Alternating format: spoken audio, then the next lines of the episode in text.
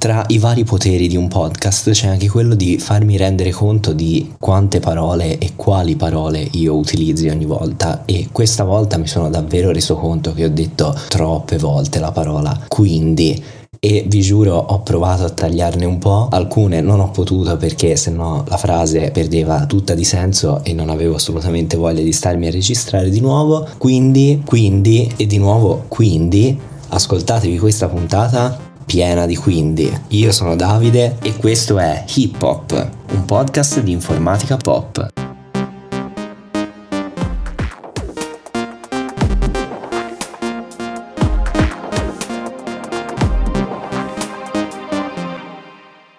In questa puntata, che è la seconda e che quindi si chiama 1 perché in informatica contiamo quasi sempre a partire da zero, parliamo di una parte dei sistemi operativi, cioè Windows, macOS, ma anche quelli mobili come Android, iOS, eccetera, eccetera. E la domanda che oggi ci poniamo è: ma come fanno questi dispositivi ad essere multitasking, no? Cioè, quante cose riescono a fare contemporaneamente? Beh, la risposta vi sorprenderà forse, ma è una soltanto, o meglio, una alla volta, ovviamente, ma ad essere precisi, se il processore avesse un solo core logico, eccetera, eccetera, farebbe davvero una sola cosa contemporaneamente. Noi, per semplificare, faremo finta di avere un solo core a disposizione, ma sono sicuro che saprete estendere il ragionamento quando poi vedrete scritto in giro dual core, quad core, eccetera, eccetera. Il trucco sta nel fare tutte le cose che si vuole, ovviamente in una frazione di secondo, parliamo di micro, nanosecondi e ai nostri occhi sembrerà che stiano succedendo tantissime cose insieme. Ma vediamo quindi come fa un sistema operativo a gestire i suoi programmi che ha in esecuzione. Innanzitutto chiariamo un po' di terminologia. Un programma in esecuzione lo chiamiamo processo e questo processo è composto da il programma effettivo, cioè quello su cui facciamo doppio clic, no? quindi il file eseguibile del nostro programma, più una serie di informazioni utili al sistema operativo di turno, per ora non ci interessano, ma sono informazioni aggiuntive che ovviamente serviranno poi al sistema operativo per gestire questo processo. Insomma, quando un programma parte diventa un processo. Ora ha una velocità supersonica, il sistema operativo che è praticamente un altro programma in esecuzione, ma questa volta con dei privilegi, prenderà questo processo e lo metterà fisicamente in esecuzione sul processore. A quel punto il processo si mette lì ed esegue tutte le sue istruzioni da bravo processo, ma fino a quando? Ecco, possono succedere diciamo due cose. O il sistema operativo decide che è il turno di qualcun altro, oppure il processo stesso si ferma perché ha bisogno di qualcosa che non ha in quel momento e che non può ottenere dal processore. Insomma, in sintesi, il sistema operativo gestisce il processore processore e decide ogni volta chi può usarlo. Quando decide che bisogna cambiare processo, accade quello che si chiama cambio di contesto.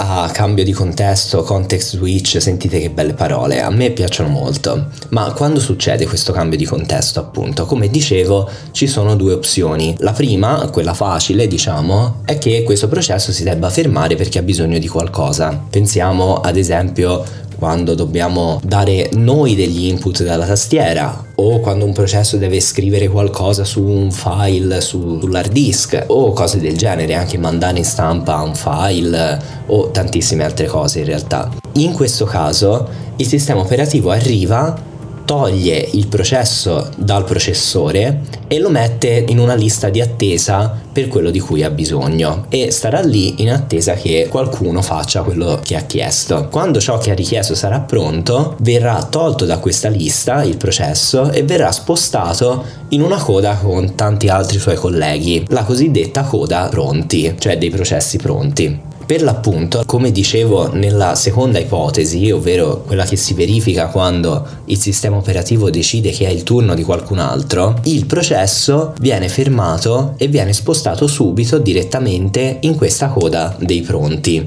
in attesa di ripartire poi al suo prossimo turno. Insomma, in toscana potremmo dire un po' per uno in collo a mamma.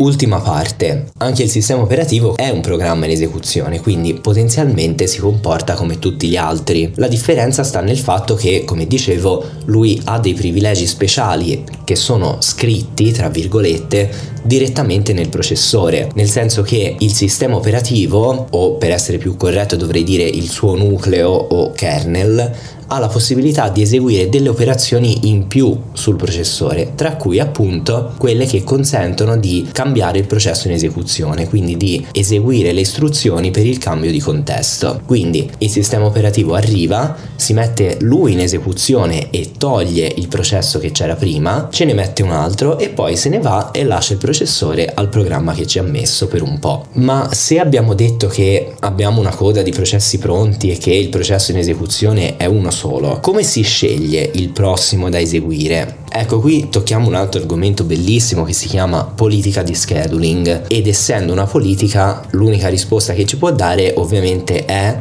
un compromesso, quindi non esiste una politica unica e questa politica è una delle cose che differenzia i vari sistemi operativi, Windows, Linux, eccetera. Per esempio, potremmo stabilire un tempo massimo di esecuzione per tutti e poi a turno li facciamo girare, oppure diamo priorità ai processi che stanno per finire, quindi se sappiamo che stanno per finire, li facciamo finire così ci lasciano il processore prima oppure ancora preferiamo quelli che si bloccano da soli più spesso degli altri, così che possiamo cambiare tanti processi spesso. Oppure lo diamo a quelli che non si bloccano mai in modo da farli consumare tutto il tempo a disposizione. Insomma, è complicato e come dicevo, ognuna di queste soluzioni ha i suoi vantaggi e svantaggi, ma il mondo è bello perché è vario. Bene, anche per oggi siamo arrivati alla fine, abbiamo fatto un piccolo tuffo nel vasto mare dei sistemi operativi. Chi l'avrebbe mai detto che anche un sistema operativo ha, come dicevano le mie maestre alle elementari, due mani sole? I processi sono bambini molto vivaci da gestire e da come li gestiamo dipenderà molto il buon funzionamento dei nostri dispositivi, quindi le politiche di scheduling sono costantemente in evoluzione. Adesso quindi sarete più coscienti del fatto che mentre aprite un'app o un programma, sotto sotto succedono potenzialmente milioni e milioni di cose.